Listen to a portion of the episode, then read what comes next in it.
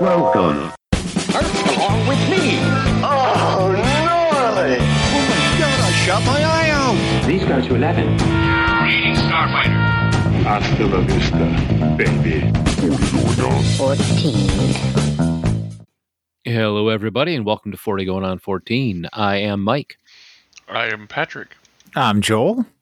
And I'm Josh, and we are continuing with Oscars month talking about West Side Story, the controversial West Side Story. And at first I was like, why is that controversial? Then I looked at the names of almost all the actors playing Puerto Rican characters and was like, oh, right. That that'll do it every time. Yeah. At least in the original. But we'll get to that. Yeah. We will. It was fine. They had brown makeup. Andy Rooney was around. Charlton Heston did it. Why not? They had Just coat, coat all Charo, brown makeup. It's fine. and they had. I'm just wondering if it was just a, a quantity thing. You know, how many how many choices did they have besides like Ricky Ricardo? And he's Cuban, isn't he? Yeah, I mean, I almost think that that was the reason they had to bring Rita Moreno back for the remake, is because she was literally the only Puerto Rican person any of the white people knew. Right. Mm. And she w- was complaining about the fact that they always covered them all in the same same shade of brown makeup. She's like, I'm already Puerto Rican. Why do you have to color me? Right? Yep, I saw that interview. Yep. Good for her. All right. So if you'd like to get in touch with us, you can give us a ring at 708 Now Rap. That's 708 669 9727. You can also join our conversation on Discord by clicking or copying the sh- link in the show notes. We'd love to have you on there. Always lots of conversation, lots of chitter chatter, all the memes you'd like, views of Patrick's nachos, which are ridiculous. They were look delicious. fabulous. Did you eat all those? Oh hell no. I mean, are okay. Let me rephrase that. Are you eventually going to eat all those? Oh yeah. Yeah. Yeah. Okay, so Tomorrow. you didn't eat all of them right now. No, it's not half like of you them were got, got finished between the three of us. uh, okay, between the three. My mom okay, at one point she's like, I'm getting sick, but I can't stop eating. Don't you hate that feeling? Like two weeks ago when we had corned beef and cabbage from this place here was so good, but I just could not stop eating, and I regretted that decision later. Mhm. Sometimes you just, man, you just got to power through it because it's so fucking good. I get it. just one more bite. Just one more little bite. And then at some point, you're like, man, there's not enough left to save it. Might as well just eat it. Yeah, I don't think we have a Tupperware that small. Why should we even bother? Yep, been there, and I hate wasting food. Yep. Yeah. But yeah, so uh, if you'd like to get in touch with us, also we have our the voicemail. You can also get in touch with us on. There's a link in also in the show notes. It'll take you to our Google form where you can either type something out to us or uh, send us a voice message if you like that way also. Um, but in the meantime, since we don't have any messages, we have the question of the week, which is Dun dun dun. now, I'm not, we didn't have a name on this one, so we couldn't ask if for clarification. But what is the first thing you do when you get home, and the last thing you do before bed? And I think what they meant was it's the first thing you do in the morning, Like when you wake up. and the last thing you do before bed. You know what? Let's answer all three. Like, if you have a routine when you get home from work, let's throw that in there too. Just in case they were really concerned about that. I used My to have a routine. all three is the same. And I'm pretty sure everybody can guess what that answer is. eat nachos. Cry. Yeah, right. no, I mean that goes in, in conjunction with it. Yeah, no. Yeah, Obviously regret life smoking. I mean, the first, literally, like the first thing. I, I'm, I'm not like trying to be all like, oh, I'm ultra cool because I'm really not. I'm a 50 year old who still smokes weed, so it's not, I'm not. I know I'm not that cool. Nothing wrong with that. You're just like that's what I Kevin Smith. Like the first thing, first thing I do is wake up and you know, and, and the first thing I do before I go to bed. I mean, it's just, it's a constant thing. It's not. It's it, it's like since I'm not on any pharmaceuticals, it's a way of uh, monitoring my own he- mental health. Is that the same though when you get home from work? Right. Well, I mean, I do it at work. I do it, at, you know, when I'm home, when I'm not working. Yeah, so it's like, it's just the first. It's literally the first thing I do. I wake up and I just kind of stand up and walk over to the area and pick up a bowl and light it up, and then go in, brush my teeth, wake up, That's me. What about you guys? I don't know, Joel. What about you, man? Uh, well, first thing I do when I get up in the morning is take a piss. Uh, Then always I go get in up. the bathroom. Yep.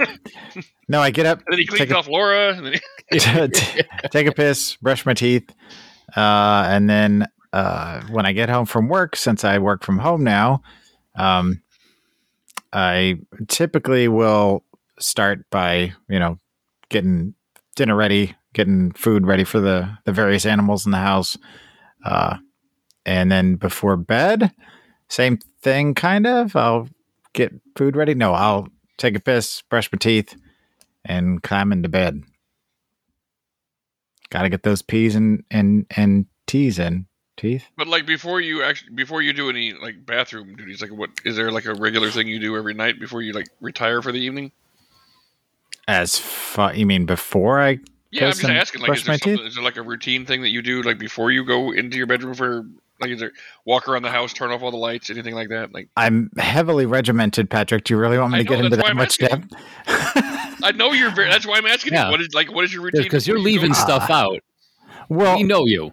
I mean, as as soon as it's like okay, time to to head to bed, I I make sure the dishwasher is filled and started. Uh, put everything away. Let the dogs out. Make sure they use a restroom. I'll refill the rabbits' uh, food dish because these always need the food. Refill the rabbits. um, I will uh, put all the blankets. The the dogs, you know, sleep on blankets on the couch. I always fold those up and put them back on the couch the way that they are normally in the morning. So when they get up the next morning, they're ready for them to lay back on, and they're not just strewn everywhere. If there's toys, dog toys over the floor, I'll pick those up and put those away. Uh, and then give the dogs their. Stop playing with the dog toys. Give the dogs their treats when they come back in. Uh, head down to the bedroom, clear off the bed because we have a lot of excess pillows on the bed. Uh, piss, brush my teeth, get into bed, and I usually read a little bit while I'm waiting for Laura to finish getting ready, and then go to bed. See, my routine is only a little less uh, regimented than Joel's because uh, I do the same thing pretty much every morning. First thing I do is I take both of the dogs out. They very quickly pee and know immediately to run back in for a treat.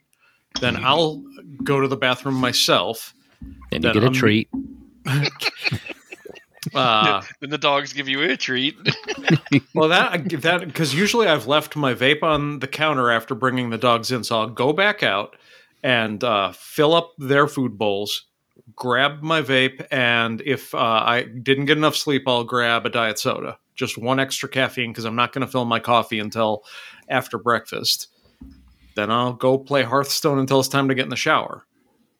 Um, when uh, I would come home from work, in general, uh, the first thing I would do, the dogs would greet me, assuming that they're not in the crates.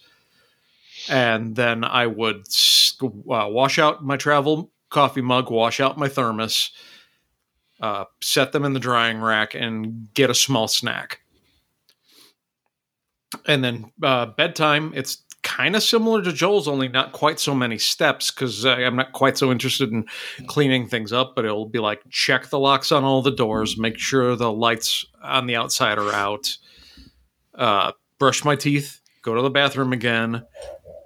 Uh, dogs will climb into bed with me because I usually get up before Sarah and go to bed before Sarah. And uh, usually, whether she's coming to bed within the next few minutes or not, I'll uh, mess with my phone for like 20, 30 minutes, usually just like lo- scrolling Facebook or TikTok. And then I'll set it down and go to sleep. I, I do also check the the doors, turn off the lights, and set the alarm, but I I forgot that part. I never do that because I'm always sleeping at different hours of everybody else. So I assume they're taking care of all that crap. You hope so, anyway. Eh, Whatever. I mean, And and my morning routine is just the opposite, doing you know, unloading the dishwasher, feeding the animals, etc. unfolding the blankets. no, the dogs do that for me. Emptying the rabbit. Yep. Gotta empty the rabbit. Mike. Uh, well, now that it's warming up, I'm getting back into my spring summer routine, which was get up, start the coffee, go for take a leak, and then go for a walk. First thing in the morning. So it's still kind of, you know, kind of chilly out. I'll go for go for a walk, come home, make myself something to eat, either like make an oatmeal, bowl of oatmeal, or something. Make something as ridiculous as like a, a hash brown skillet or something like that, depending on how hungry I am. Then I answer emails. You know, gotta get on work. I'll usually do that while having a cup of coffee and then get up out of my day. Uh, coming home, when I used to come home for work instead of just walk upstairs for work, usually I would come home and then just like lay down for 10 minutes because I used to try, you know, I would commute in from Chicago. Yep. And that, you know, getting, you know, you, when you leave work, you mm, try to get to the train to get to 520, but it takes 15 minutes to get to walk down to the train station. So you got to leave at five. When you start to leave at five, then the boss gives you shit because you're leaving on time instead of not sticking around, then all that. And you get on the train, blah, blah, blah.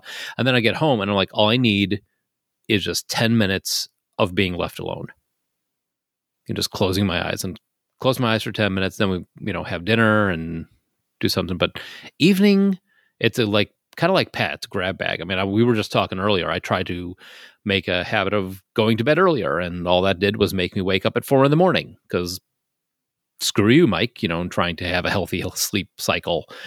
None of this going to bed at 10 o'clock for you. You're going to go to bed, you know, whenever you pass out. Uh, but I do the walk around, check the doors, take a leak, go to bed, close my eyes, wonder whether or not I actually check the doors or not, get up and do it again because I'm a complete psychopath. I, you know, I sometimes and sometimes it's like that. It's like that Rugrats cartoon. What are you doing up in the middle of the night making pudding? I've lost control of my life. That's you know, I'm just walking. And there's and the other thing is like sometimes I'll on the what used to be routine when I was a little bit had a lot on my mind. I would just about every night hear something like hear someone call me right before I fell asleep. You know, in that weird you're just about to sleep type of thing. Oh no. Sleep paralysis type stuff. Yeah. not even sleep paralysis. It was like I'm not totally awake. I'm not totally falling asleep. I'm just in that little bit of a bridge, and then I would hear like Katie call me, or I'd hear Suzanne call me, or I would Oh, I hear hate that. somebody. You know, and then I'm up. Then I'm, you know, I'm up in there. You know, up in Katie's room. Did you call me? She's like, No. Go to bed. It's in your. You're dreaming again, Dad. Go to bed. Trust me. If I call you, she's like. At one point, she's like, If I call you in the middle of the night, you're gonna know. Right. You know, it's gonna be a thing. So She's not. You know, I think I talked about this on the health uh, episode show, but uh, sometimes that happens to me in that twilight moment just before you fall asleep, except it's not a person's voice, it's a fucking explosion. Yes, Yes, you talked about that. I know that. That oh, It's got a name. It's called exploding head syndrome, which is like the best condition name ever. But kind of sucks if you want to go to sleep. Well, yes, yes, because it's like a cannon has gone off inside your skull. yeah. In the moment, you're like, did I just have a fucking aneurysm? What just happened? Yeah. Wow. Oh, I hate that. And head doctors still don't exploding know what the syndrome? hell that is. You've never experienced it? No, I mean It's it's, it's, ex- not something that everybody has. It's I mean it's it's like randomized who has it and stuff. But yeah, Yeah, it's super rare. but the, yeah, the doctor. I mean, I read a thread on this you know years ago before I even knew you had it. You know, the doctors just don't know what it is, but it's something like like one out of every thousand people or something like that. Because I have it too. I didn't know it was a rare thing. I thought everybody was just like one of those weird, like right before you fall asleep kind of moments where your body, for whatever reason, shocks you awake again. Now there is a thing where you you get a feeling like you're falling when you're there. I forget I forget what the name of it is. Probably some you know sleep falling syndrome or something like that. But like when you're on that bridge between Fa- sleeping and falling, Falatosis. falatosis, Oh yes, Hey, that- and and you'll get that moment momentary feeling where you feel like you just fell out of the bed. Yep, I've had that too. And you flail like you have a Yeah. moment where you just kind of like, like you flail. And then your wife looks at you like you're a complete friggin' idiot because you're suddenly flailing in the bed. And when you when she goes, "What's wrong?" You say, "I was falling out of an airplane." Well, Or were complete you- aside here? One time I was uh, asleep, and the, the woman, the woman I that was actually falling out of an airplane. The woman that was in the bed with me had her back to Funny me, joke. and I must have been dreaming about a fight or something, and I just Yep. in the middle of the night just punched her right in the back. Oh yikes! Oh, ask Laura. That Yeah. I've done that a couple times to her too. And she's like, "What the hell? Good. I don't know. I was dreaming." Well, can't this believe was unfortunately a very tiny woman, and she, you know, barely she was like ah, like fell out of the bed, and I just went right back to sleep. Of course.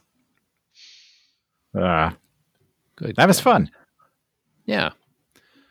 So in the meantime, it's about that time. Oh, it's about that time. Past Right that on. time. This week in music, movies, and TV. Hands. Oh, All right, so- back. It's exploding Joel. Uh, so we are looking at October 18th, 1961 for the release of the first West Side Story. They just met a girl named Maria. All right. So the number one song in the land was "Hit the Road, Jack" by the great Ray Charles. Great song. Yes.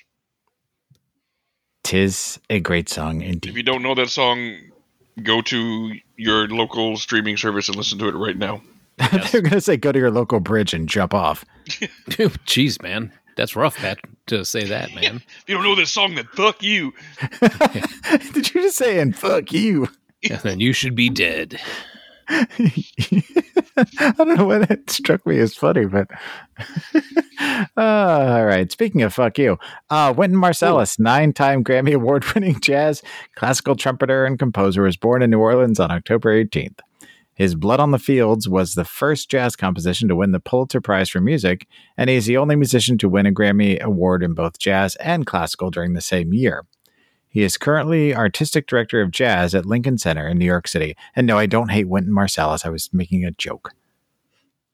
He's a talented fella. Strange joke. Yeah, I know.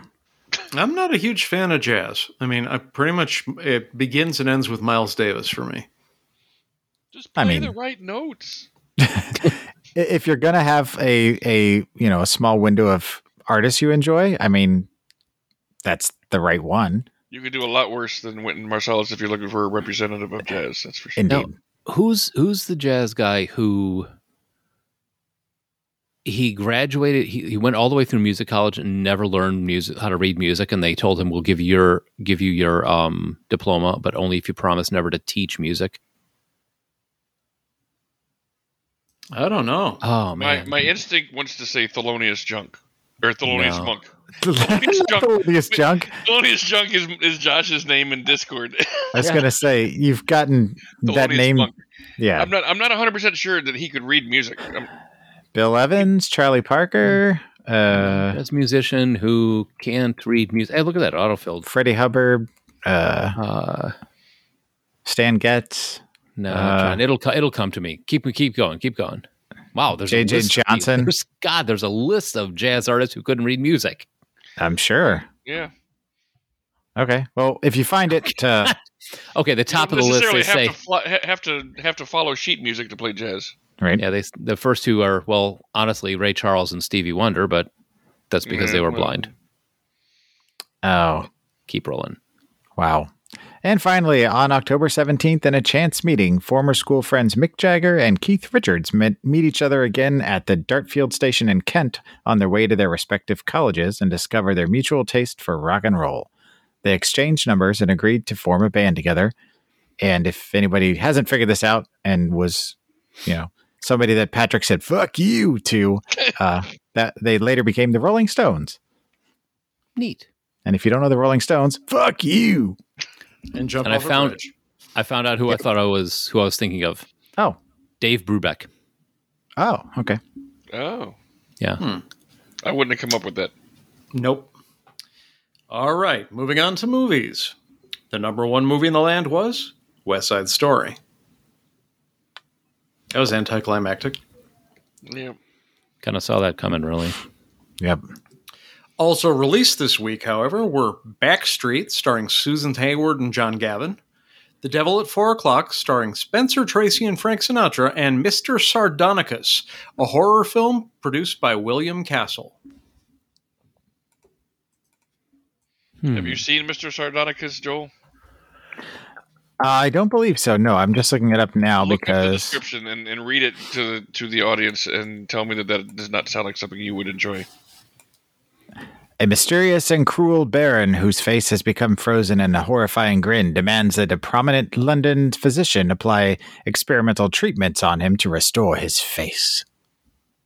Yeah, William Castle was like the P.T. Barnum of the uh, the the film world. Like he's the guy that created uh, the elect- electronic uh, or the electro shock under people's seats when they went to go see the Tingler, or had like is he responsible for that too? Uh that's a good question. I'm not sure. I know he had Oh, like yeah, skeletons that would fly in from the ceiling and yeah, he Ah. yeah. What you're talking about where where they had the chakra pads in the seats? Yep. Uh, uh, apparently, this one had that too because the poster says there's a special punishment poll. Mercy or no mercy for Mr. Sardonicus. In the spirit of foul play, you will decide during the punishment poll by voting thumbs up or thumbs down with your ballot card. And he gave everybody a glow in the dark piece of paper that had a thumbs up on it. And you held it up, either thumbs up or thumbs down, whichever way you put it up, to vote on which last reel you would see. he also was responsible for 13 Ghosts and a, a bunch of other stuff. Yeah, he was a big showman and he, he was in a lot of his movies too. But uh, yeah, this reminds me a little bit of uh, the the man who laughed, but much much later. Uh, yeah, I'm I'm to check this one out. It um, Mr. Sardonicus. reminds me, didn't they make a movie about this guy? William Castle or Mr. Sardonicus? William, William Castle, Castle. Because the, the not that I Mr. know of. Sardonicus movie would be about him. right? Uh, who who played Walter in? Um, John Goodman. Yes, it was John Goodman. Matinee Yeah, was that a, about William Castle?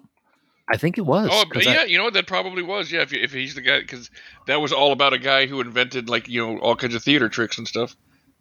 I never saw it, but I know what it was about.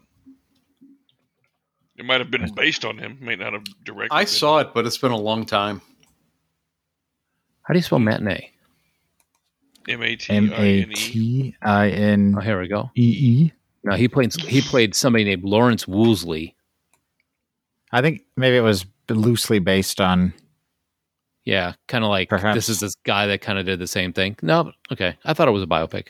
Anyway, Oh, I, I think it's probably like I said. I'm sure it's uh based on him. Yeah, here it says a character of Lawrence Woos- Woosley is based directly upon the real Hollywood showman William Castle. okay, cool. So, good, uh, good catch. I remember seeing that. It was pretty good. So, also TV top shows in the land were Wagon Train, Bonanza, Gunsmoke, and for a twist, Hazel. What was Hazel? Was that another I'm married to a witch type thing? It was that show about that woman named Hazel. Okay. No, it was not Witch Hazel. I don't know what it was to be honest with you, but it doesn't. Oh, yeah, you know what it was. It was it was um there the it- animated show. no, it wasn't animated. It had Shirley Booth as the maid. Oh, It's Yeah. just Hazel. oh, it's is is that the one that's the spin-off of Bewitched? It No. might have been. Yeah, because they had a neighbor neighbor named Hazel that got a spin-off. Hmm. Yeah, that might have been, but that one Hazel was the one. It's got you. You'd reckon. I think you'd recognize it if you saw it. But I I'll just looked it up, and that's exactly the picture that popped up. yeah, I'll put that in the show notes too, so that way you guys can check it out. Because looking at stuff always works out on podcasts. Um, Les Stroud, born October 20th, is a survival expert, filmmaker, and musician, best known for his television series Survivor Man. After a short career behind the scenes in the music industry, Stroud became a full time wilderness guide and survival instructor. Stroud has produced several survival themed programming for the Outdoor Life Network, the Discovery Channel, the Science Channel, and YTV. The survival skills imparted from watching Stroud's television programs have been cited by several people as the reason they lived through harrowing wilderness ordeals. Yeah, Survivor Man, like watching a couple episodes just will show you how much bullshit Bear Grylls show is. I've seen this one pop up a couple times, but I haven't watched it. I probably need to now. Oh, it's so good. I'll check that out. Yeah, I've never seen it either. And Jillian was on Hazel. I like Ann Jillian. Sorry. On October 15th, at the LPGA Women's Championship held at the Stardust Country Club in Las Vegas, Mickey Wright convincingly won her third LPGA title by nine strokes over Louise Suggs. Gladstone Cleophas Small, born October 18th, is an English former cricketer who played in 17 test matches and 53 one day internationals for the England cricket team. Small was born in Barbados and moved to England shortly after his 14th birthday. Small has Klippel-Feil syndrome, which accounts for his distinctive no-neck appearance. Appearance? Appearance? Appearance. Ah, appearance. Colin Bateman commented, Gladstone Small overcame a hunched physique to become a remarkably effective fast medium bowler and one of the most popular characters on the county circuit. Primarily, he bowled outswing, but his propensity for unreliable bowling gave selectors cause for concern. Small was in the England squad for both the 1987 and 92 Cricket World Cups. Later, he became a director of the Acronym of the Week, PCA. Well, I mean, I only know that acronym as the uh, Patrick's Curmudgeon Association. So I had a feeling. I didn't think about it when I picked that acronym, but as soon as it started, I was like, I got a feeling my name's about to come up. no, that is the Professional Cricketers Association. Was this guy Big Ed's dad or what? This guy's got no neck. I mean, I tried to give you an easy acronym. It was pretty obvious, but still didn't get it. And lastly, born October 22nd, Sanath Mohan Silva Kalupurarama is a former Sri Lankan cricketer who played in four tests and two ODIs from 1984 to 1988. A top order batsman who could open and a handy off spin bowler, he was also a skilled slip gully fielder. Wait, what? You know, a slip gully fielder. New word. New phrase. Kaluparama migrated to Melbourne, Australia in 1989, where he played district cricket and later captain coached Mount Waverley CC, Bayside Club Cheltenham, and Keysborough CC. It's a lot In of crick- CCs. In cricket, a slip fielder is placed behind the batsman on the off side of the field. They're placed with the aim of catching an edged ball, which is beyond the wicket keeper's reach. So a they're backup like for there the to catch catcher. a foul, a foul tip ball. Yeah. Yeah. Oh, okay. Well, I mean, I mean, have you guys ever seen like what a what a cricket field looks like? Like you'd look at the baseball diamond with all positions. Have you ever Mm-hmm. seen what a cricket one looks like? No. Yeah, they're all over the field. Yeah, Oh, it shit. That shit's crazy. yeah, like the, the all the the batting and the and everything is like right in the middle of the of the whole pitch. It's Yeah, not like the- they're like at one side aiming for the rest. Like you can hit the ball anywhere. Yeah, it's yeah. It's not like we have a diamond where everything goes in one direction. You can literally hit the ball straight over the top of your head if if you're good enough, and go backwards, and it's a legal hit. That's confusing to me. There's a, I know it's a there's a lot going on, man. I mean, for God's sake, the games take multiple days. Several years to play. Yeah. Is still playing in his test. All right, is that it? That's it. Play us off, it. keyboard Joel. Na, na, na, na, na, na. I think I found the thing for the day. Explosions? Joel keeps exploding. Fuck you. So, West Side Story, 1961.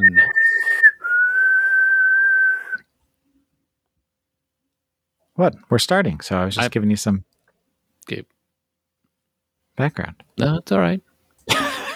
Is it though? Yeah, no, it isn't really. It's. I mean, one would think you would learn how to whistle before you would pull that joke. I mean, Yeah, you're getting better.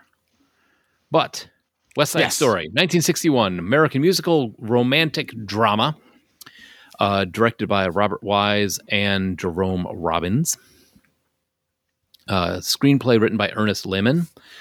We're going to get more to that later. It's an adaptation of the 1957 Broadway musical, the same title, which was inspired by Romeo and Juliet. It was filmed in Super Panavision 70 and music was composed by Leonard Bernstein and lyrics by Stephen Sondheim.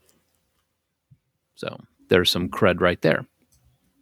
Released on October 18th, uh, through United Artists. It was a huge uh, hit, high praise from critics and viewers, and it was the highest grossing film of 1961. Nominated for 11 Academy Awards and won 10, including Best Picture, and uh, in addition to a special award for Robbins, becoming the record holder for the most wins for a musical. It's regarded as one of the greatest musicals of all time and has been deemed culturally, historically, or aesthetically significant by the Library of Congress and was selected for preservation in 1997. And the second adaptation is coming out in 2021, which we're going to talk about later on. So, as we said, this was directed by Jerome Robbins and Robert Wise. Jerome Robbins was co director in reality and more the head choreographer. So, all the dancing was done by Jerome Robbins because outside of this, uh, he his directing credits really limited to something called Afternoon of a Faun, which was a TV short. Now, Robert Wise, The Sound of Music, The Haunting, Star Trek, The Motion Picture, The Andromeda Strain, got some hefty caliber stuff under his belt. Indeed. Yes. So, uh, Ernest Lehman, screenplay writer, along with Arthur Laurents, who wrote the book. Uh, this is fam who did Family Plot screenplay for that one. Uh, I don't know if you guys, it's a mystery. Mhm. Uh, if you're looking for some really good screw with your head type stuff, take a look at Who's Afraid of Virginia Woolf. That's kind of a messed up movie. The King and I. He did Etc. Etc. Etc. etc., etc. And Black Sunday. Have you guys ever seen that? Is that the Mario Bava movie? Uh, Wait, it's the one Black where there- no, it might be Black Sabbath. It's, Black Sunday is the one where there's a uh, terrorist organization that's threatening to blow up the Goodyear blimp above the world, above the um, the Super Bowl. I've heard of that one. I've never seen it. It's pretty John good. Frankenheimer. Huh. Yeah. Arthur Laurents uh, also did the screenplay for Rope and uh, the screenplay for Gypsy. Hmm. Upon the stage play and book by Jerome Robbins, uh, did the play. With that whole thing was based on. He also was responsible for Peter Pan, the TV movie adaptation with uh, Cindy. Um, what's her face? Uh, no, Mary Martin. I was going to say Mary Martin. I Yeah. thought you were going to say Cindy Williams. I was like, I from Laverne and Shirley? yeah, it was her. She had I mean, Blue that's Kitty. that is one of the more familiar portrayals of Peter Pan for a lot of people. So Oh Mary yeah, Martin? kind of big. For sure. Yeah. I remember I was working at the the um the video store when that came out on VHS for the first time, and people went out of their minds. Like everybody wanted. We we this is back in like early '90s, late '80s when it came out. Probably 1990, 1991, when VHS tapes were running like 40 50 dollars a pop, and we sold like a case of them. So many people wanted this thing. So, Hmm. yeah. And then Family Plot. Have you you guys have seen that one, right? I've heard of it, but I've not seen it. Uh, Karen Black, Bruce Dern, Barbara Harris. It's uh, or Alfred Hitchcock uh, movie. There's a psychic con artist in there, and it, you'd enjoy it. It's got it's ve- a lot really twisty for even for uh, Alfred Hitchcock movie. It's good stuff. I mean, I enjoy Hitchcock, so Uh, this is starring Natalie Wood as Maria, who is also Judy in Rebel Without a Cause, which is a movie I have to see again sometime soon because it's been a while. Uh, Richard Beymer played Tony Patrick. I mean, and Joel. He was also Benjamin Horne in Twin Peaks. Put that in there for you. and Josh. And Josh, yes, Russ Tamblyn uh, played Riff. He was in The Haunting, which we have uh, did a show with God, about about two, three years ago from The Haunting of Hill House. We watched that one. He was also the eponymous Tom Thumb from the movie Tom Thumb, and also Dar- Dr. Lawrence Jacoby from Twin Peaks. Also, He was also in Seven Brides for Seven Brothers. Yeah, I like in a Russ ton of stuff. He, Yeah. He's also in oh shoot, uh, something else we watched recently.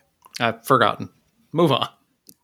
moving on. Rita Moreno played Anita, was Tuptim in The King and I. We'll talk about more or more about her later on. Uh, George Chakiris played Bernardo. He was in something called The Young Girls of Rochefort, where he played Etienne. And most recently, he was in the late 90s Superboy TV series where he played Professor Peterson. Hmm. Superboy. Yep. Simon Oakland played Schrank. Uh, was Dr. Fred Richmond in Psycho and Captain Bennett in Bullitt. Uh, Ned Glass played Doc, who was in the movie Charade with uh, Cary Grant. Remember that one? Another uh, Hitchcock. Yep, another Hitchcock one. And The Fortune Cookie. He played Doc Schindler. Have any of you guys seen His The list? Fortune Cookie? No. the oh, good God, dude, really? What? The Fortune Cookie? No.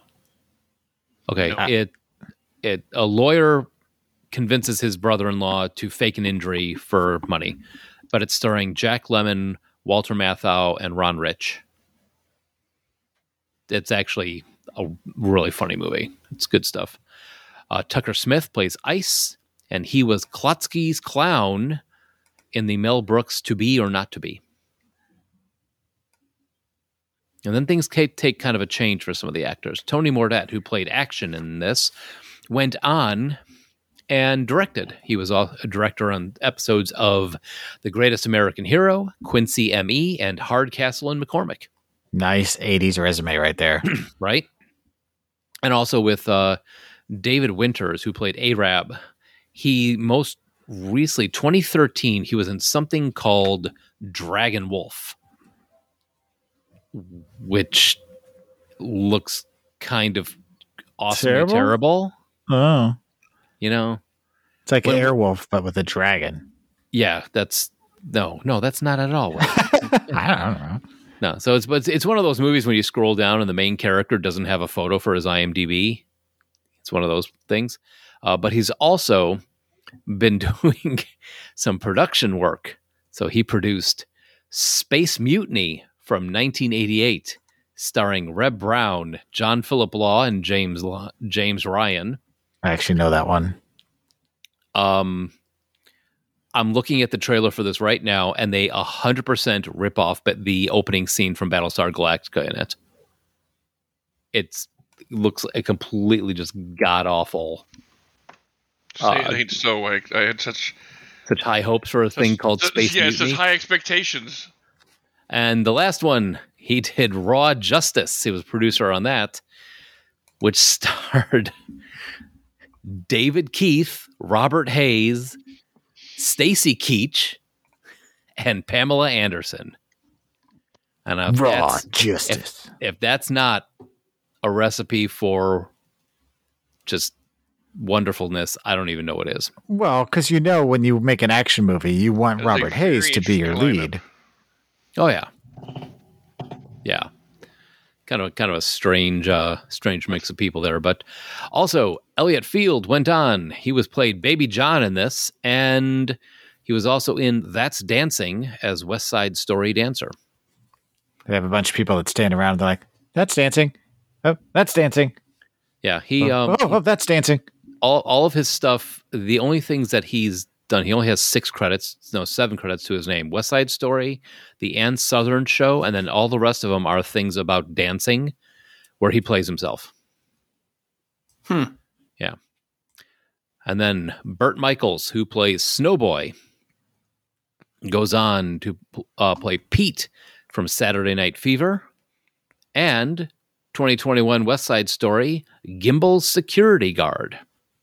Oh, okay. Yeah, there's more than just one in that. So, some trivia on this one. Riff and Tony repeat an oath of loyalty to each other. Uh, Riff says womb to tomb, and Tony answers birth to earth. On stage, Tony's original answer was sperm to worm, but some reason they changed it. yeah, there's a couple of moments in that movie where I'm like, they changed that. They didn't say that. Yeah, the censors censors of the time are like, can't say that word. So they were like, sperm to earth? No, that's not it. Okay. What worm? Uh, throughout the movie, Natalie Wood wears a bl- a bra- you can't say worm. He's shitting bricks. Can't say that. He's he's shitting rocks. Uh, throughout the movie, Natalie Wood wears a bracelet on her left wrist, not for any aesthetic reason, but because she had injured her wrist in the scene of the Green Promise in 1949 when she fell on the bridge that collapsed during the severe rainstorm, causing an unsightly bone protrusion on her wrist. She wore the bracelet to hide the injury, and it eventually became the trademark of all of her movies. Until she died untimely. Yeah. They took the bracelet off and they're like, ew, her wrist. So, uh, even though dubbing Natalie Wood was Marni Nixon's chief assignment, Nixon also did one number for Rita Moreno, which required a relatively high vocal register. Having dubbed Wood as well as Moreno, Nixon felt that she deserved a cut of the movie album royalties, but neither the movie nor the record producers would bow to her demands. Leonard Bernstein broke the stalemate by volunteering a percentage of his income, a gesture of loyalty royalty since Nixon had been a performer colleague of his New York Philharmonic concerts. He ceded one quarter of 1% of his royalties to her, which is honestly a generous amount, according to numbers. Good for him, man. That, You would think one quarter of 1% to be like, yeah, whatever. But I mean, the biggest movie of 19 of that, of, of that year, you know, it's like how many albums? I mean, I know my mom has a record album of West Side Story in the house. It's you know it's one of those musicals that just keeps going obviously and leaves an impression and a lot of people just adore it i.e steven spielberg Yeah. so yeah I mean, well, that's a this- classy move This was a big musical for me as a kid, and I, I think I've uh, told the audience and you guys that I'm a musicals guy. But I, I also, when uh, Joel says this movie goes on, it, it goes on and on. Yeah, it's what, three and it's two and a half hours. Two and a half hours? yeah. But i feel like that's kind of necessary because it's kind of an epic story. Uh it, re- reality it's not. I mean it all takes place in like a two days or whatever. And it's a pretty simple story but it's kind of epic in in themes and the scope of it feel really large uh even when it's a very simple story Yeah, I mean, it is one of the classic retellings of Romeo and Juliet. for sure I'm waiting for them to do the Troilus and Cressida musical. I think that'd be fun. One of the songs could be, Hey, what's in that pie? I did forget how many of the uh, songs, like you remember the Jets song, which is super cringy, and uh, I Feel Pretty, which uh, actually uh, Stephen Sondheim uh, regretted ever writing it. Uh, it is his least favorite composition of his entire career, and uh, he was pushed into writing I Feel Pretty, and he hated the song Oh, that's Huh. gotta suck. though the and I'll come back to that for the now because uh, that that's going to sur- that idea is going to surface again.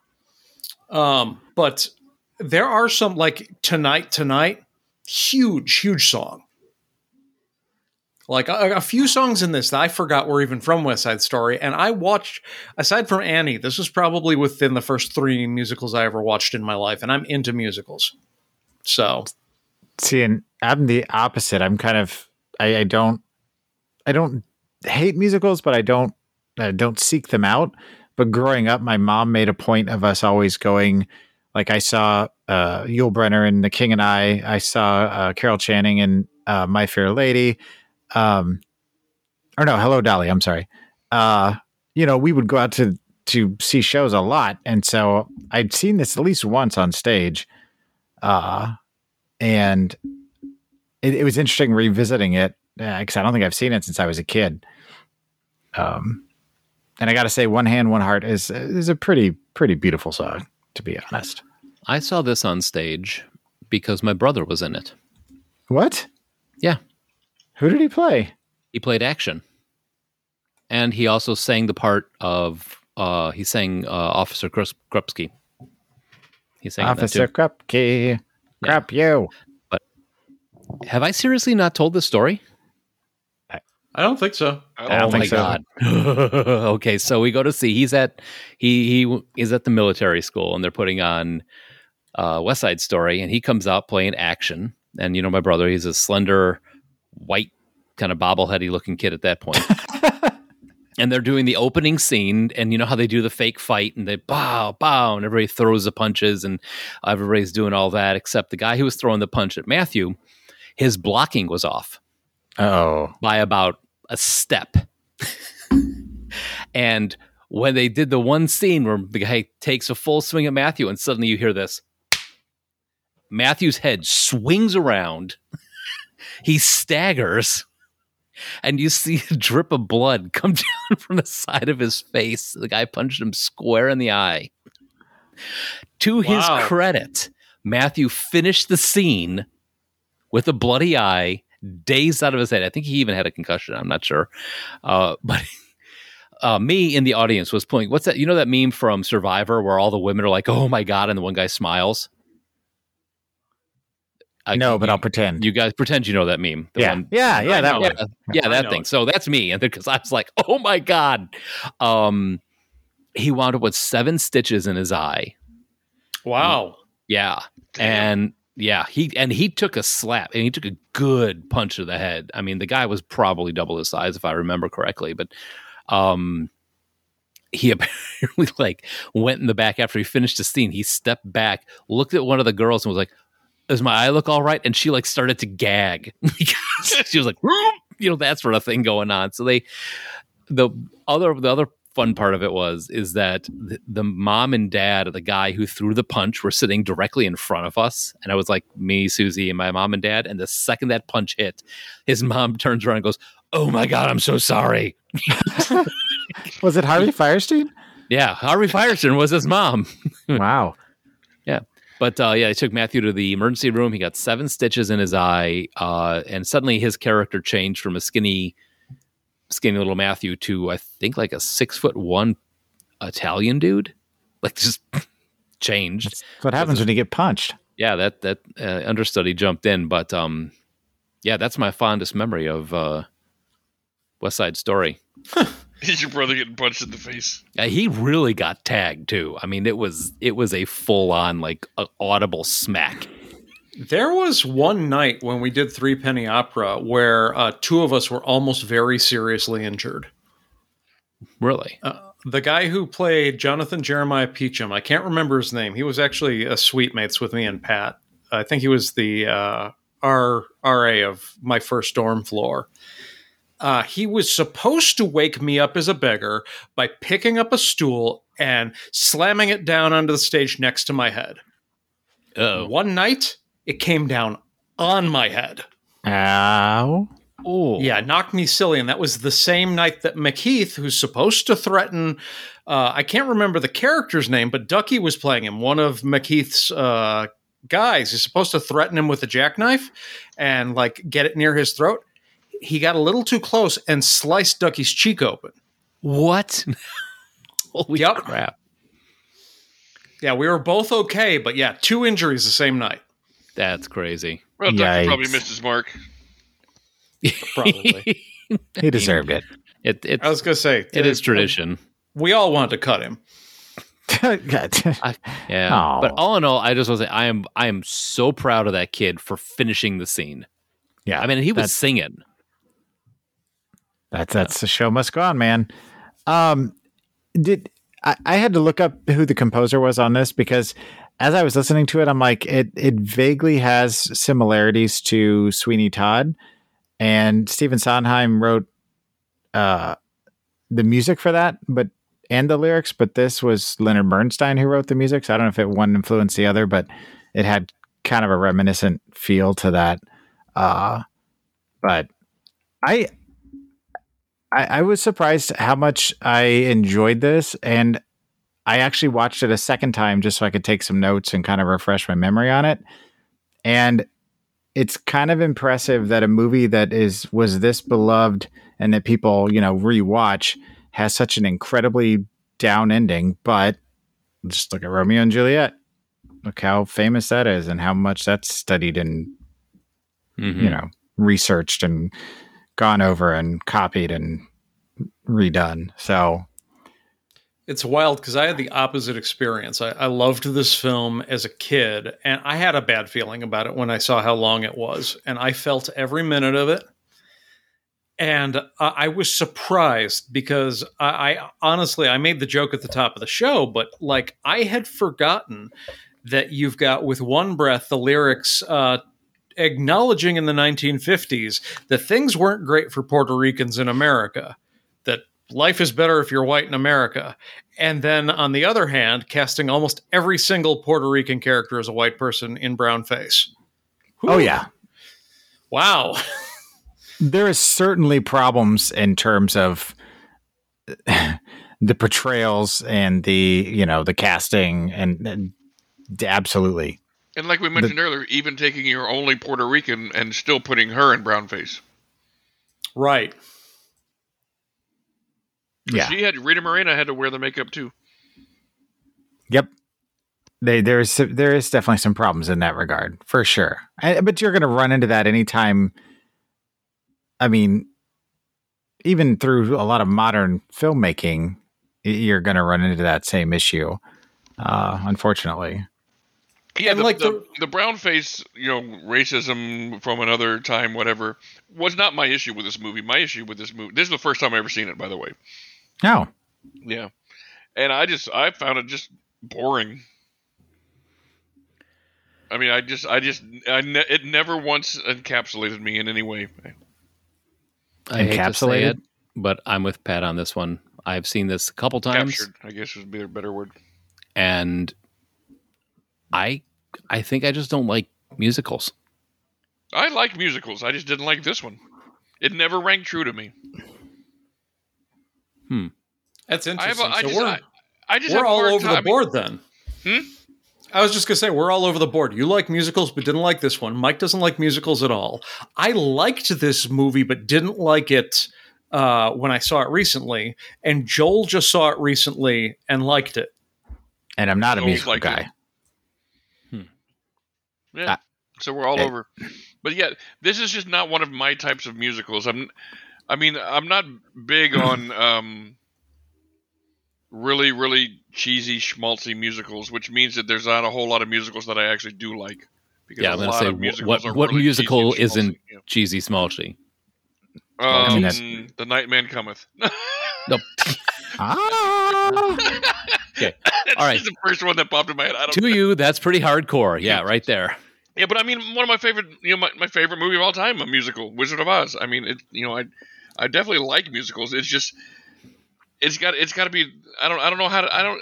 I'd have to you're think very about it to niche really know as what far as Hmm? what you like. You're very specific in terms of what what musicals you like, and it may not be a specific reason. It might just be But I mean, I, th- I think the or- biggest problem I have with this movie is like, just visually, you know, it, it, it looks nice and everything, and the characters are nice, and the and the choreography and the you know the the um the costumes are good. But I never ever ever once bought that any one of these guys was a tough guy. Just and Well, that's, that's part of the true. part of the crux of, of of it being a musical is like they're gonna be, you know, lean, must you know, you know like live Dancers. you know, dancers, and it's just Yeah. that's just part of the thing. But it's just, and so I think therefore you know trying to cast them as tough Puerto Rican gang, whatever, and just, and just gang members in general, I'm just like it just it just never rang true to me, and it just bugged the crap out of me, you know. You never saw any dancing Puerto Rican gang fights when you were living in Chicago? Right? Yeah. yeah I, I mean, I believe me. I've seen gang fights. They didn't look anything like any of those. I mean, I'm sure there's some jumping around and stuff, but I mean, I also don't like the video for bad. You know, so come on. yeah, like You've uh, never seen Fluffy Fingers? you know you have, Patrick. I also feel like this felt like it was trying to be the stage play, or like it didn't. Like Well, it I wanted to thread the needle between being a movie and the play as a movie. I think that's where you're right because even even the in the time this was done, we were still learning about cinematography. We were still learning about that. I think you were this was trying to emulate the theater experience for everybody versus being its own individual kind of media sh- telling the same story. Right. Yeah, because back could then com- it was it was more like, hey, let's bring this theater production to the movies rather than let's make a movie out of this theater production. hmm Well, and that's the thing is that's not just a sign of the times though, because if you compare it to say Guys and Dolls, Guys and Dolls was definitely like it was a uh, the play, it was a musical, but like it didn't feel like it was trying to ape the theater experience to me. But but like in this in the same time period, you got the Odd Couple, which did feel like it was trying to. But The Odd Couple isn't a musical. Yeah, okay. If we're gonna go music, yeah, all right. Yeah, and I think and then and that is kind of weird because I agree with you on Guys and Dolls because and now I'm okay. I'm kind of taken aback because I had forgotten about Guys and Dolls. I enjoy Guys and Dolls. Yeah, I, I like. maybe I enjoy a little bit more lighthearted. Maybe maybe a musical tragedy isn't exactly up my line. Of, and don't watch Dancer in the Dark. okay, I'll put that How on do my you feel don't- about uh, Moulin Rouge? That's a musical tragedy. Indeed. And a mighty good one. I was going to say it's I- one of the DVDs we have two copies of in our house because I have it on DVD. I bought it. I enjoyed it, but I think it's because It also skews for Ewan McGregor. and it's a little bit more absurdist versus straightforward uh, tragedy. I still haven't seen Moulin Rouge, so I can't comment. Oh, dude. So you should have should have taken one of ours while you were here. You don't need to. I'm not a big Baz Luhrmann fan. Well, he's not a fan of yours either. He told me. He wrote me a letter. He's Joel, like, "Fuck you." I I felt like this movie. I mean, I kind of get some of the the Like argument step off the sidewalk and you see the truck coming. the, the argument that maybe they were going a little for the you know the stage effect, but I don't I don't get that as much. I feel like they were trying to capture kind of that feeling of of you know New York at the time, and it's it's big and it's sumptuous and it's colorful and it's and it's Full you of know, high kicks. large and full of high kicks. And and I as much as I love Russ Tamblyn, he's kind of the the Ted Raimi of of the time. Uh yeah, he's not a tough. He plays a good kind of little brother, kind of annoying guy that you know, uh, the the the guy that wants to be the love interest, but is uh, love interest. connection of, of looking at- all people you connect him to Ted Raimi. That's That's kind of how I see him. Uh, I mean, I'm and not saying you're wrong. I'm just saying, aw.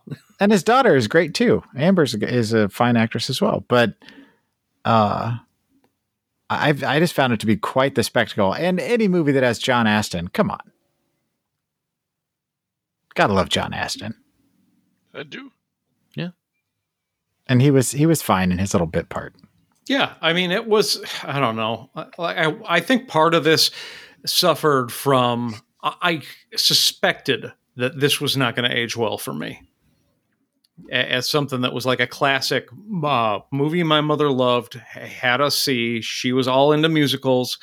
I like Annie was one of the first films I saw in the theater, and it like affected my taste in cinema forever but I, I feared that going back and watching this again, it would not hit the same, and for me, it really didn't. See, I, th- I you just may had me have a flashback on Annie. I think this may be why musicals aren't on the top of my list because Annie came out. My we borrowed the v, the neighbors had a bootleg VHS of it. We watched it. My sister loved it, and he had like recording gear. So he's like, "Oh, you know what I'll do? I'll record all the music for Annie for you," and then gave it to my sister with all of that. And you could stab me in the face. I cannot stand the music from Annie now because that got played twenty four seven until the tape mysteriously burst into flames. The sun will come out. Instead of kisses, you got I'm kicks, out. Mike. Yes, Oh, that's too bad. you know I'm- that happens. I mean, you knew this movie was going to have problems even before you saw it. I mean, I mean, eh, you look back at other films of the time, like Touch of Evil. You know, again, Charlton Heston playing a Mexican, or uh, you know, Christopher Lee playing Fu Manchu. I mean, there's a lot of stuff that's really unfortunate, but it's part of film history, and you can't erase it The most unfortunate part is it's boring. But yeah, there's it's it's it sucks because there are some things like this that I feel like are are are worthwhile and enjoyable and uh, you know pieces of kind of history, but sometimes it, it's a bit hard for sure to watch, uh, especially based you know with the world today what it is, um, and being more inclusive and and trying to make sure that everybody's got representation. Yeah, it feels it feels a little uh, it, it's unfor- it's bad. You know, Well, in I mean, that regard. again, again, going like I said, going to the how many actors and actresses did they have to pull from that were in the stable of actors and actresses that they had back then? You know, if I say name me out outside of anybody that's in this movie, name me two more Puerto Rican actors or actresses from the '60s. Well, the thing is, is they were there. They just weren't thought of as being star material because they, you know, they wouldn't put asses in seats. Mm-hmm. And that wasn't that was I mean that was the mindset. I mean it was in again 1960s was like we are saying, even then it was still kind of experimental. I mean people didn't they didn't have indie theater really. They didn't have groundbreaking. I mean the machine was in full motion by that point, and they had their uh, their process of making a movie. You get people that names that people know. You go in there, you make the money, you go and make another movie from that. You know it's just uh you know i mean I'm, I'm not saying it's right but i'm just saying that's unfortunately what the the way the mindset was back there Mm-hmm. Oh, and I think the biggest thing is the disconnect where there are lines about how tough it is for non-white people in America, and then like doing that same sort of thing to your actors. yeah and i'm sure the entire the irony of the whole situation was lost on them Right. Exactly. Well, because No. it was the studios were all run by old white guys. And the irony of them dancing around and snapping their fingers, talking about how tough they are. As soon as they yell cut, they look at each other like, uh huh.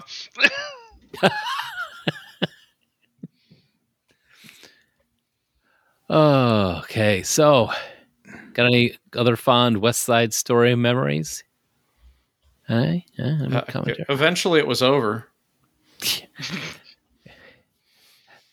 you know i think that may that is kind of an issue with music musicals is they do have to be longer because you figure each song is going to be I thought you were going to say that they ended, but well, yeah, this movie has not ended. Um, they all have to be. I think sometimes they have to be longer because each song is what maybe two and a half, three minutes long. at least three minutes typically. You Yeah.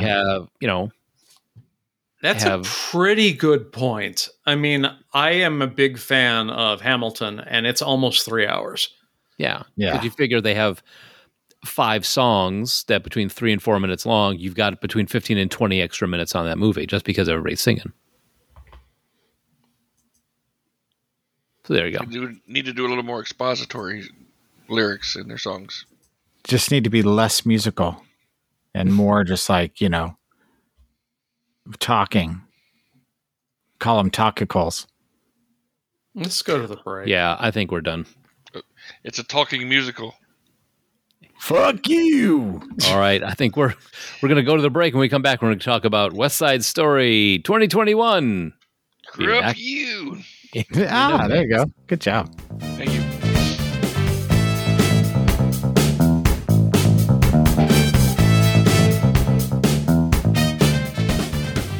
All right, West Side Story 2021.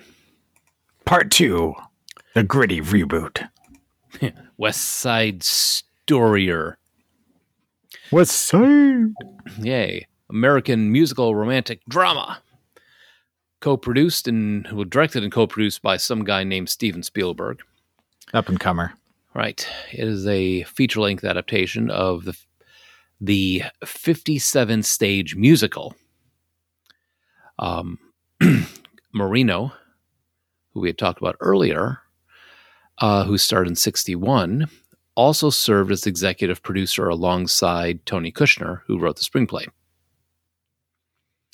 And again, Leonard Bernstein, Stephen Sondheim. A gentleman by the name of Justin Peck did choreographing on this one. Uh, you see the pic- picture of the guy. He's does not look. He he looks like he should be selling you insurance. Um, Maybe he does. You never know. Had its world premiere at Jazz at Lincoln Center's Rose Theater on November 29th, 2021, three days after Stephen Sondheim died. Oh man. Well, I mean, I don't know if he saw it or not, but I, you know, he, they finished it. That's got to be something. Uh, rece- received uni- almost universal critical acclaim for direction and cinematography. Some of the some critics deeming it superior to the 1961 film. Was named one of the top 10 films by the National Board of Review, American Film Institute, But despite its critical reception, it was a gross box office bomb, grossing 74.5 million against a 100 million production budget. And among its multiple awards and nominations, it's got seven nominations at the Academy Awards, which we will find out later as we are in the Academy Awards month, including Best Picture. It also got four nominations at the Golden Globes, winning three, including Best Motion, motion Picture, Musical or Comedy, Best Actress in a Motion Picture, Comedy Musical for Zegler, and Best Supporting Actress Motion Picture for DeBose. So again, directed by this guy named Steven Spielberg, who did a couple big movies back then. Uh, moving- 1941. 1941. There you go. That's it. That's the one I thought of. Uh, Tony Kushner did the screenplay. He also wrote Lincoln and Munich. Oh, so s- uplifting films. Yeah, yeah. He's he's all of all the stuff that he writes just makes you want to get out and tackle the world. The cast Ansel Elgort played Tony, who was also in The Fault of Our Stars as Gus, Baby from Baby Driver, and Caleb from Divergent. Now, if you guys haven't seen Baby Driver, you really need to. It's on my list. I know So I would enjoy it. So, uh, Rachel Zegler plays Mar- Maria. She's currently slated to be the new Snow White in 2023 and plays actress in Shazam: Fury of the Gods for 2022. Hmm. I don't know what that means. Unless it's yeah, right. She doesn't. She has no credit on the uh, IMDb page. Weird. Yeah. Uh, Ariana DeBose, DeBose or DuBois? There'd DeBose. be DeBose. there'd be an DeBose, yeah. Yeah, it'd be an I there if there was. Plays Dubois. Anita. She's going to be Calypso in the new Kraven the Hunter movie and Neat. was in a TV show called Sh- Schmigadoon. Schmig- Schmigadoon, where she played Emma Tate. Have you heard of this show? Not at all. Uh, it's it's about um, two people who get stuck in a real life musical. To- A It's a- couple on a backpacking trip discover a magical town which everyone acts like they're in a musical. Yep. Oh, wow. This has got quite the cast. Yep. Holy cow. It's from the people that I know that have seen it. They've raved about it. It's on my list, but I've not seen any of it yet. It's Apple TV. That's why I'd never heard of it. Yeah. Yep. Martin Short, Alan Cumming. Keegan Michael Key. God. It's a great list. All right. David Alvarez plays Bernardo, who is also in The Stamp Collector. He played Rhodes from 2021. And Not That Child's Play, Joel. Uh, he played Nicholas 2013. That, I think, is a coming of age tale about getting bullied. Huh. So, also have Rita Moreno, who played Valentina the, in the movie The Prank. She played Mrs. Wheeler from 2022. She was also the voice of Cookie Booker from Carmen Sandiego, and more and more and more stuff. I just did because we just did a Carmen Sandiego show. We just did it four years ago. Literally, like I was going to say, like multiple years ago. It's- uh, Rita Moreno is one of the very few, few performers to win an Oscar, an Emmy, a Tony, and a Grammy, thus becoming an EGOT. So, Hmm. long Yeah, and I- storied career. And this character, Valentina, is basically a different. She's the equivalent of Doc from the original. She's Doc's um, Widow. widow. Yeah. Right. And but she, like, personally, I thought she was the best character in the whole thing. I would agree. We'll get to that. Sorry. So, No, it's all right. uh, Brian Darcy James plays Officer Krupke, and he played Shrek in Shrek the Musical. He played uh, Spotlight, uh, the movie Spotlight. He played Matt Carroll, and the TV show Hawkeye. He played Derek Bishop. So that Corey Stoll plays Lieutenant Schrank. He's uh, Darren Cross, Yellow Jacket from Ant Man in 2015, Agent Mac from the movie Push, and something called Twilight of the Gods that's currently filming where he plays Josh, am I calling you Hrankful? Hraf, Hraf, Ah, y- yeah, you got me, man. well, it Raffinkel. looks, it Raffinkel? looks, I don't know, I don't know who's what this is about because it's, it It's, really it's is pronounced Charles. Oh. Hey, Raymond Luxury Yacht. That's what that's. Um, but this cast, you got Corey Stoll as Hrankful, or however you say it, but you also have Peter Stormare as Ulfur, John Noble as Odin. Okay. So it's know- German. That's a joke. Stuart Martin as Leaf, Pilou Asbæk as Thor. So this this looks like uh pretty dang good. Yeah, Corey Stoll is another actor like Mahershala Ali, where I first encountered him in early seasons of House of Cards. Yeah, that was the other thing I put in there. That I mean, I, I skipped over that, but Twilight of the Gods caught my eye for. Reasons. I just saw him in the mini S- Saints of Newark. no. He's a good actor. He, he was another like highlight, even though he doesn't play a likable character. Uh, his performance was a real, uh, real strong one. Yeah, he he's always I always enjoy him whenever he's on this on stage on the the screen. He, him, and Mark Strong should do a movie together. Anyway, Hmm. sorry. Go ahead. Mike Faist plays Riff. He also played Arthur in the Atlantic City story and Lawrence Fowler in Wildling. Josh Andreas Rivera plays Chino, something called Cat Person that's currently in post production, along with some a TV movie called Vegas High that he's going to be in. Iris Menas is anybody's. Who wrote Taco? You know what? The thing is, I knew somebody was going to do it. That's I knew awesome. somebody was going to do it. Uh, she way down. She plays Alex, and Ridley Jones. She plays Fred. This was an J- un- this was another interesting casting thing because any anybody's in the original was a tomboy who wanted to be in the gang, but uh, the- pretty much anybody's in this is is explicitly trans. Yep. And I feel like they were walking that line in the original, but didn't really walk that line per se. Because 1961. Correct. Yeah. All right, some trivia. The songs One Hand, One Heart and A Boy Like That, I Have a Love were performed live on set by Ansel Elgort and Rachel Zegler on the former and Ariana DeBose and Zegler on the latter. Sections of Maria were also sung live on set by Elgort as per his request. All of the songs were filmed to the more traditional playback technique. Uh, Rita Moreno actually sang somewhere live on set. Nice. Yeah. Yeah. I saw that in an interview, and it, yeah, So, considering the relatively large 60 year time span between the original and this production, three actors who appeared in the 61 release reprised different roles in this production, including Rita Moreno, Har- Harvey Evans, and David Bean. Evan and Bean were both members of the Jets in the re- original, respectively playing Mouthpiece and Tiger. Uh, Evan passed away two weeks after this film's release.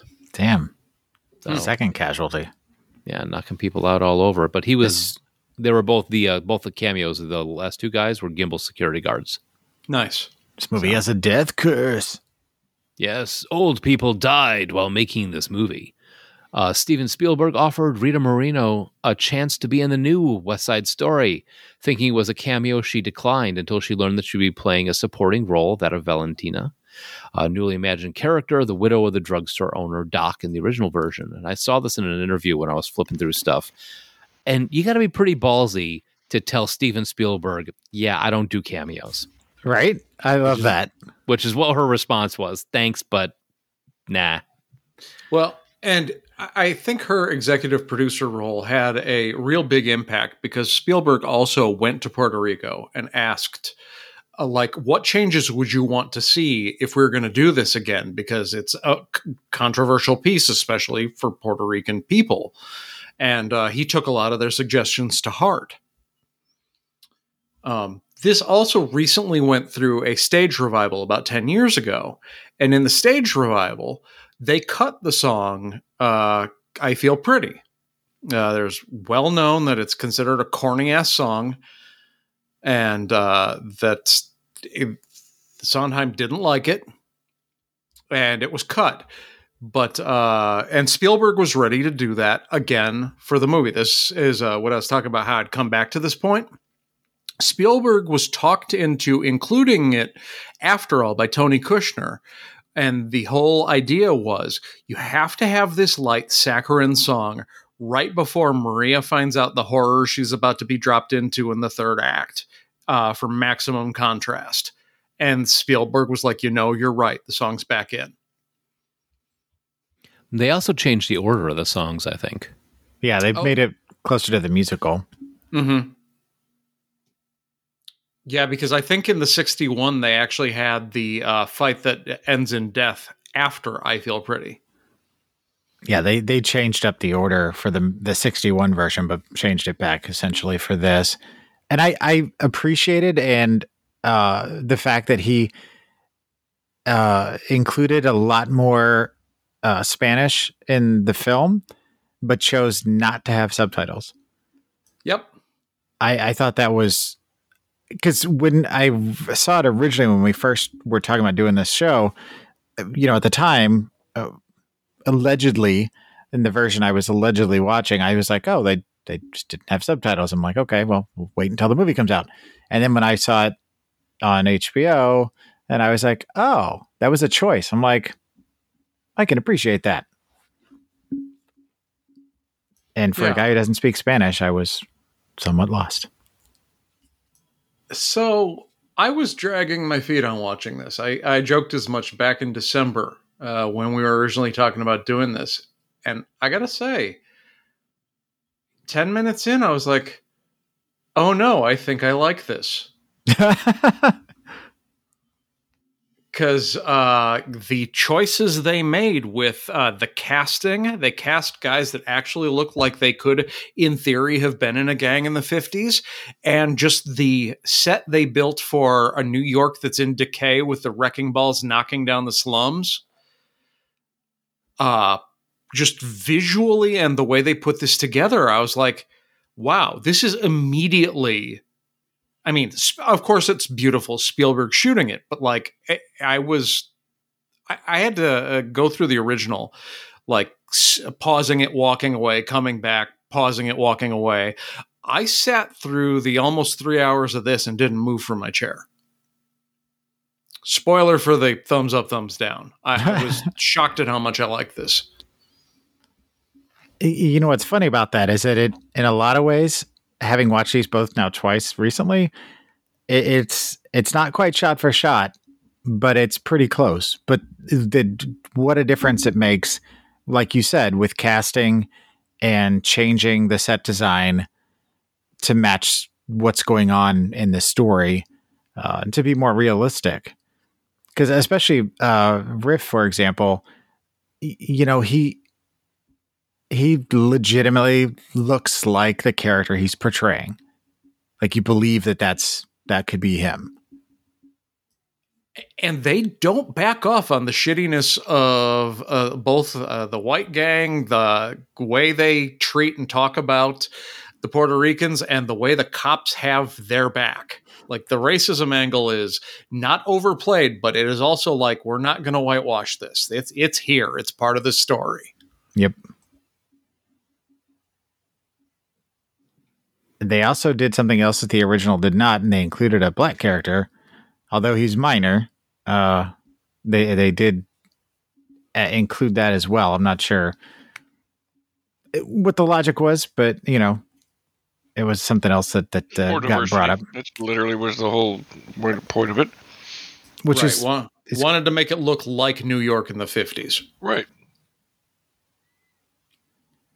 uh one of the changes that was made that I felt was was a huge difference and and what made this a lot hit a lot harder was the scene in the shop with Rita Moreno, you know, and the the the guys um attacking Anita.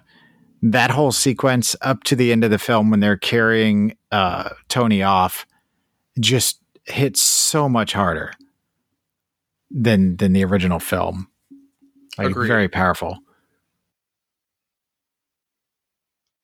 It's clearly just a much more well done movie, not not simply because, you know, it's done now with modern sensibilities, but just because it's it's done now with, you know, just what, 60 more years of movie making expertise 60 more years of storytelling n- knowing that we don't have to make it look just like the stage. Right. I- In the hands of someone who is skilled and with a big budget. I mean, this is a big improvement over a movie where honestly it, it was just a bunch of uh, gay white guys in brown makeup dancing around trying to look tough. I mean, this is even though I didn't necessarily like the two leads as as actors as performers, this was a much better version. I mean, it like you said, it it, it evoked actual emotion versus the other one, which just evoked you know evoked me wanting it to end. Well, you almost feel like uh, you could tell that Spielberg, this was his love letter to this film, to the city, to the time. But also, I feel like he's probably seen this movie or this show so many times. And he, somewhere in the back of his mind, was like, this has problems that I'd like to fix or things that I feel like should be updated or changed or expanded on. And he's the guy that could do that. You know, not everybody could pull that off. Uh, but I think the reason this tanked probably though is because of the times we're in, partially. Um, you know, people just weren't going to the theaters when this came out originally. Not not not like they are now, it seems like. And honestly, there's there's a lot of just bad um press, I guess, for lack of a better word, about gang violence right now. And like, no matter even if you're trying to dress it up and make it a musical, it's still it's still a touchy subject. Maybe some people just don't want to watch a musical about gang violence. And cops. Yeah, Maybe. and political and you know racial unrest. I don't know. I mean, it could just be the wrong time. Yeah, to I mean, show- I think it's going to hit like some people are going to feel it's too woke, and some people are going to feel that it's not sensitive enough to uh, the Puerto Rican side of the story. Even as far as Spielberg tried to go, he's still a rich white guy trying to tell the story. So I, I do feel that there are definitely going to be a section of people that say, okay, they've tried too hard, including a trans character, making all these updates. It's not like the original, so they'll never see it. And another side saying, hey, this was maybe not Spielberg's story to tell at the two extreme ends of the scale. And like when you lose the two extremes, especially considering that's the way our society tends to go, you, you end up cutting out a lot of your audience. And I mean, how many musicals kind of get to the theater and just blow up? Um, and you know, obviously some are more successful than others. Like Dear Evan Hansen, which was a huge musical, hit the theaters and every it just tanked. Like it was bad from what I not hear. everything can be Chicago. um, so you know, who knows? I mean, maybe history will look back on this, you know, ten years from now and see it differently. And obviously, the the Academy and the Golden Globes and uh, a lot of people do see what you know what what it was or what he was trying to make it into. Um, I think this is one of those movies that's probably going to get a little more popular as time goes on.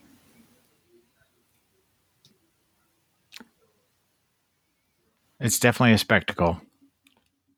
Uh, I felt like their versions of uh, In America and um, Officer Krupke were kind of the standouts.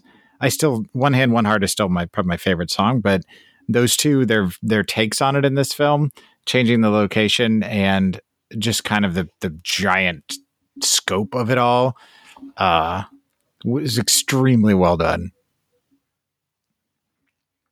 And fleshing out the characters was a better choice too. For sure.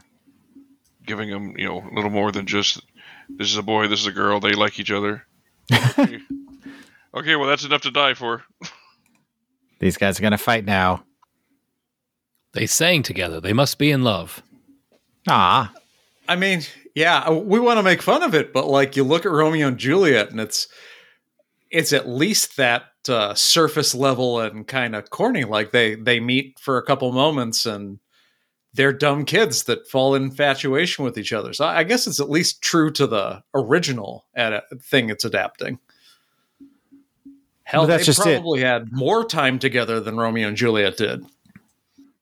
In this, you know, the, the the question always is though, especially as you get further on, it's like, was it just infatuation? Was it love at first sight? You know, was there really these deep feelings? Was it more just kind of the fact that you're, you know, part of it being the fact that it's kind of forbidden. You know, there's a lot of questions that are never going to be answered because obviously he's gone and uh, It was that's the end of the infatuation, No one knows what love is at 13 or 14, 14 years old. You just don't. They're not 14. In Romeo and Juliet, they are. Oh, I'm talking about this. Well, and this, like, it has some other differences. Like Juliet, there, Maria, the Juliet in this story doesn't die. Yep. And like when we got to the end of that, uh, Sarah looked at me and she's like, "She didn't die," and somehow that's worse. She's got to live with the knowledge of what happened and probably feel a whole lot of guilt uh, and anger, you know? I also thought it was a real interesting decision to make Chino kind of a soft intellectual guy until the ending. Yeah, the nerdy Chino. Yeah, like that's that's not a typical portrayal of the character. But definitely gave him more of an arc, though, once that anger kind of took over and he decided that, you know, the, the best way to solve this was to get revenge. Uh, emotions ruled out, you know, won the day. Yeah, because he wasn't even really a shark. Nope. He, he was the guy who was going to college, was going to make good. Uh, he was awkward and dorky at the dance, and he ends up being the murderer who's carted off by the police at the end.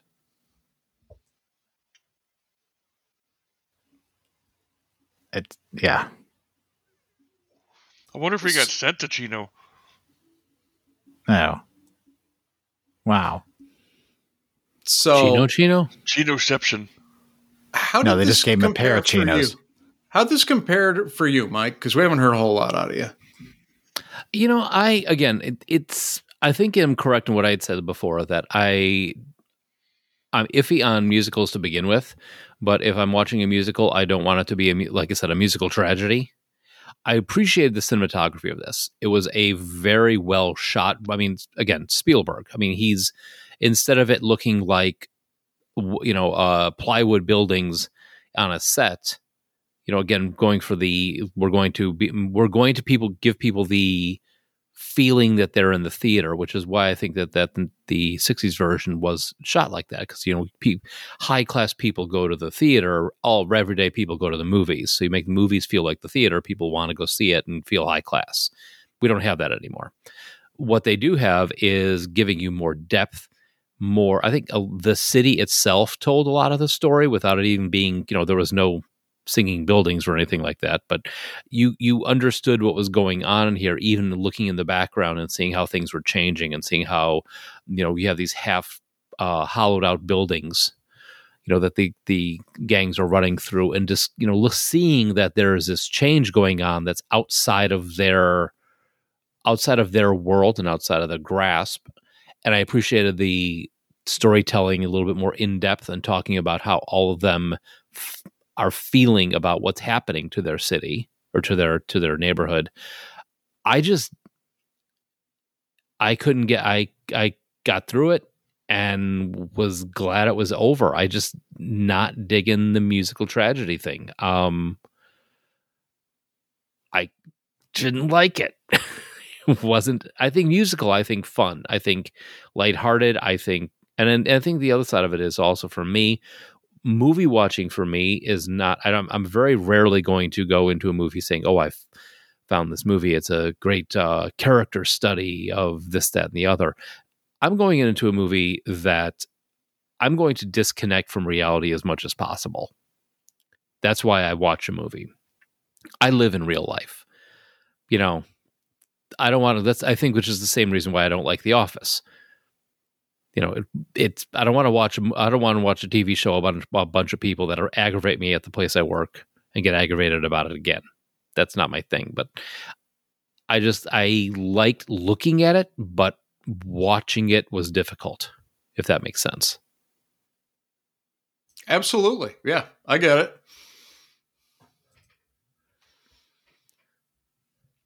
So, what do you think? You got anything else you want to say about this? I, I don't think I do. No, I, I think we pretty much covered all the bases. Uh, are we ready for thumbs up, thumbs down? I think we are. Patrick, What? thumbs up, thumbs down. Uh, thumbs down on the original and thumbs up on the new one. Uh, unsurprisingly, I'm right there with him. Thumbs down on the original, thumbs up on the new one. Uh, uh, if it wasn't obvious, a thumbs up for both for me. Uh, thumbs down, thumbs down. All right.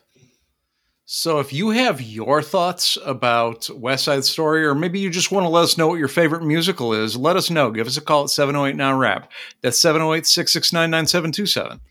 Yep. And if you're looking for a back catalog of shows, you can find them on your favorite podcast apps such as Podbean or Pandora. If you enjoy the show, we'd love to hear about us. You can leave us a review on Apple, Google, or Amazon podcasts, or give us some support uh, for the keeping things running on the coffee link that's in the show notes.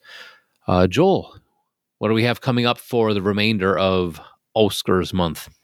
We've got uh, 101 Damnations versus Cruella. Yes, I know it's Dalmatians. I just always say it that way. It's just you're so with the stupid jokes, you know. you know. Uh, It's just my thing. Um, and we're going to be talking about the Oscars themselves. So the actual big night um, and a lot more is on the horizon. All right. So, uh, yeah, looking for that. More Oscars coming up. And thank you for listening. We'll be back next week. Fuck you.